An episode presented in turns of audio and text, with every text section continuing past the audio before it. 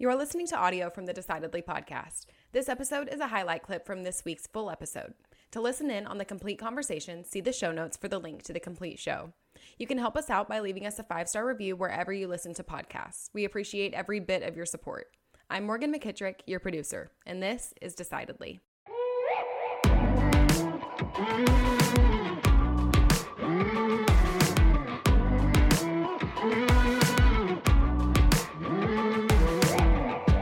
Buying the house or waiting, under contract on a house and crippled with anxiety whether I should go through with it or not. How do people make huge decisions like this without freaking out and losing control? It's like buy now at a lower locked in interest rate and have the possibility of market crash, or wait and don't have a market crash and higher interest rates and never be a home buyer. This is a good question. Now, you've got a big choice that you're making and you're feeling anxiety about that choice. That anxiety alone is not an indicator of whether the choice is good or bad. I would say that if you're making a choice as big as purchasing a house, which it sounds like might be your first house, and you have anxiety around that, that means that you're at least someone who weighs the gravity of the situation, right? If you are going to buy your first house and you're not anxious at all, yeah, go ahead, I'm going to do it. Um, you're, you're, an idiot who makes bad decisions. You're making yeah. bad choices. Right. If it's crippling anxiety, which is what you said. Yeah, and that to me indicates that deep down you do know that this is probably not the right choice. If you're crippled with anxiety, then how can you make the choice? How can you do something? Well, the choice is clear. If they're crippled with that anxiety, don't do it. crippled if, with anxiety, don't do is, it. If this is something your body, your sense, your soul is telling you, don't do this, then don't do it. Oh man, I had when I was in college, I was in the Corps of Cadets at A and M, and everyone there, you know, wants to join the army or the military more broadly. I was in the kind of the army side of the group, but it felt like everyone who was there w- knew since they were a little kid that they wanted to be an army mm-hmm, officer. Mm-hmm. And that was not me. I did not grow up that way. I did not dream that for myself. And I, over time, I, I got told, oh, you'd be very good. You'd be a good officer. This would be you'd be so good at this. You should do it. You should do it. You should do it. And so finally I go and I talk with the recruiter and I'm getting my paperwork ready and I'm, I'm going to go do it. I'm going to go enlist in the army. And now I have great respect for the people who make that choice for their life. I have people in my family who spent years, uh, made a career out of out of serving in the armed forces. I'm very thankful for their sacrifice. I learned quickly that it is not for me because I had crippling anxiety. I couldn't sleep. I was thinking about what my life would look like, and I said, "That is not what I want that is not for me. How can I do this?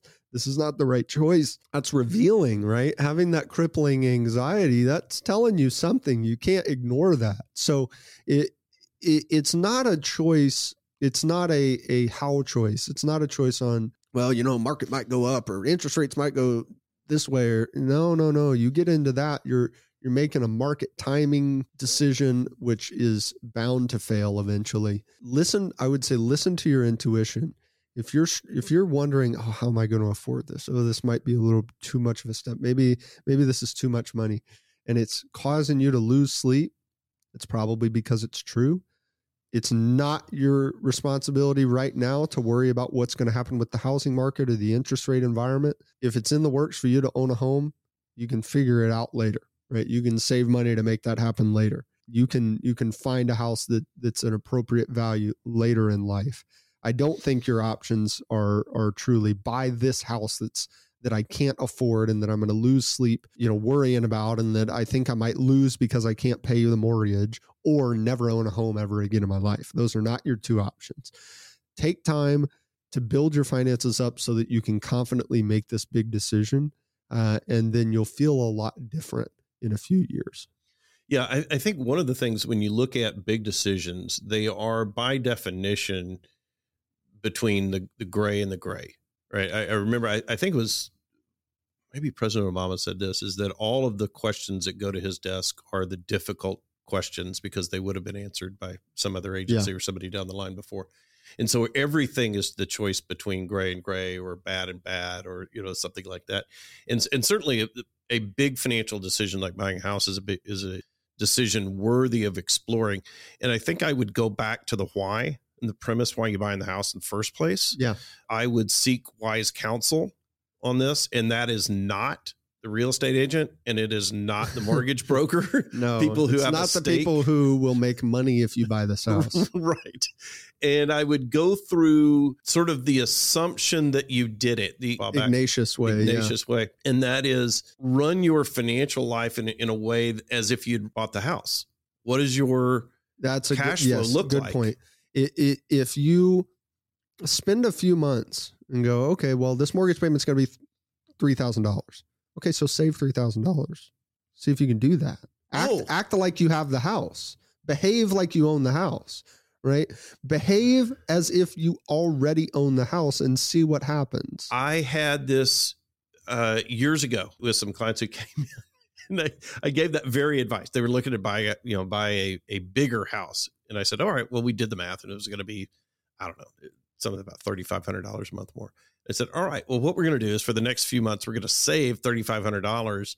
We're going to put that aside because that's going to be your increase, but also the increase for the increased utilities, Yeah. taxes, you know, Mm. uh, the, the maintenance, the uh, the water bill, all, all of this kind of stuff. And we're going to save that every month. And immediately they were like, "Oh, I don't know if we could do that." Well, then there you go. You I'm like, "There answer. you go. Congrats. what are we doing then?" What- yeah. So here's here's my advice then is speak with someone who's been down this road before, who does not have a financial interest in you purchasing this house. Get their input based on your unique situation, your unique situation, not whether or not it's a good idea to buy houses right now. Right? Your unique situation based on how much money you have, what you're earning, what you're saving, etc. And then act as if you own the house. Save your money and spend your money as if you already own that house and you'll know very quickly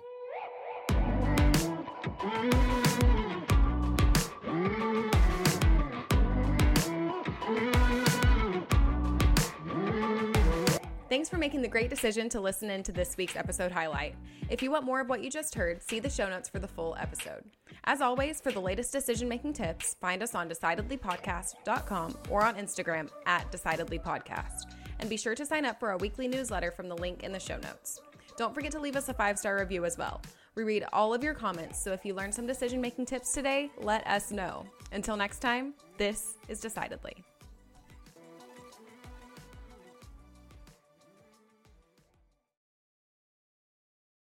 Insights, advice, and comments provided by Sean Smith, Sanger Smith, and speakers identified as part of the Decidedly podcast should not be considered recommendations. Speakers not identified as members of Decidedly are expressing their opinion, and their statements should not be construed as reflecting the views of the Decidedly team.